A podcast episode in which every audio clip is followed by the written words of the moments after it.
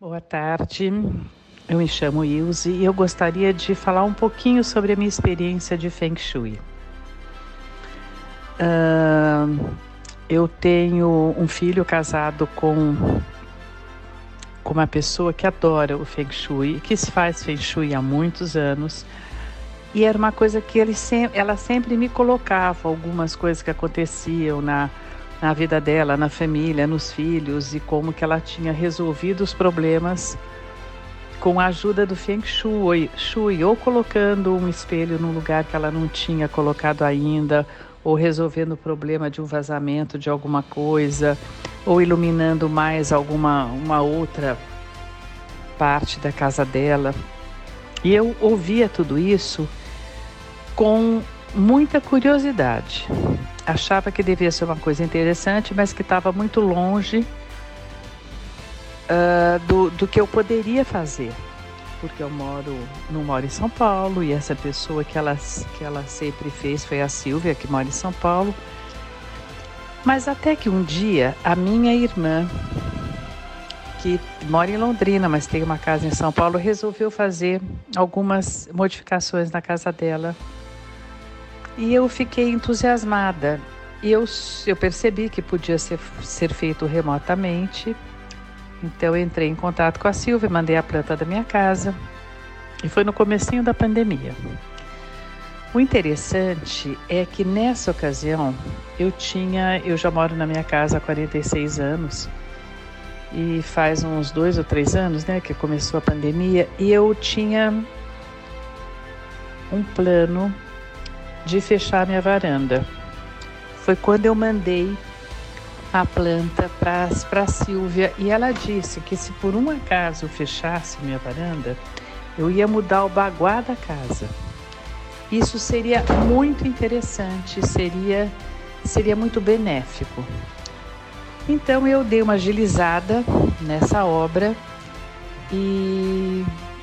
E com isso eu comecei a fazer mais outras modificações.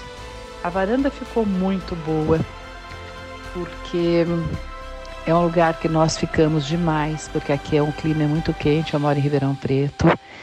E foi uma delícia, assim, ter essa varanda fechada, porque não era aquela poeira, não era aquele calor.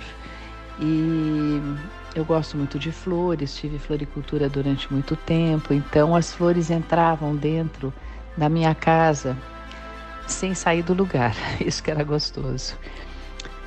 E eu comecei a mudar algumas coisas que ela sugeriu que eu fizesse. A minha casa tinha um portão aberto, de grade só, um portão aberto que dava para uma praça, e isso me tirava muita privacidade nesse trecho do portão até a porta da casa. Quando a Silvia sugeriu que eu abrisse a porta todos os dias durante pelo menos uma hora para entrar o sol, entrar energia, e a minha porta tem duas folhas, eu resolvi fechar o portão que dá para a rua. E isso foi assim uma das melhores coisas que eu poderia ter feito, porque eu ganhei um espaço. Eu podia regar meu jardim em paz, eu podia deixar tudo aberto, e é uma, é uma coisa interessante, né? Porque te dá uma privacidade gostosa, você se sente mais dentro da sua casa. O hall de entrada com isso também modificou, porque eu tinha um espelho que era exatamente na frente da porta da entrada. É interessante porque eu achei que eu estava no caminho certo, com o espelho na frente da porta da entrada. Quando a Silvia falou assim, não, de jeito nenhum, você precisa colocar o espelho à direita, uh, porque senão você vai perder essa energia toda. E com isso eu mudei todos os móveis. E eu tenho um teto que era pintado de vinho e branco, era um teto tipo pirâmide em cima, e a gente nem percebia que esse teto era tão bonito. E quando eu mudei todo o hall de entrada, as pessoas até falavam, meu Deus do céu, o que, que você fez aqui que você mudou tanto? Eu não tinha mudado nada. Eu botei um lustre de cristal na entrada do lavabo e também coloquei um lustre de cristal na subida da escada, coisa que não era muito o meu, a minha vontade, porque eu não sou muito de luz de cristal, mas no fim ficou tão charmoso, tão gostoso, tão aconchegante, que eu até coloquei na entrada do lavabo também, porque na subida da escada foi uma, uma das coisas que, a, que foi a sugestão do planejamento do Feng Shui. Coloquei espelho na, na, na minha, no meu fogão, que dava de costas, a pessoa que cozinha fica de costas para a entrada da cozinha. E também modifiquei o meu quarto. Eu tinha acabado de fazer uma reforma no meu quarto, tinha colocado todos os quadros dos meus netos numa parede inteira, que eu tenho uma tia que é uma, é uma pintora e ela faz muito bem, faz rosto muito bem, então ela fez rosto de todos os meus netos e eu coloquei no meu quarto achando que era uma coisa incrível. Quando a sugestão é não colocar retratos e fotos no quarto. O quarto é um lugar de paz, é um lugar que você precisa relaxar, que você precisa, pode colocar flores, quadro de flores, um quadro neutro, mas não, não um monte de rostos muito familiares. Então, eu tirei isso, coloquei no wall de cima. E os meus netos adoram, porque eles se veem todos e se, se sentem super importantes.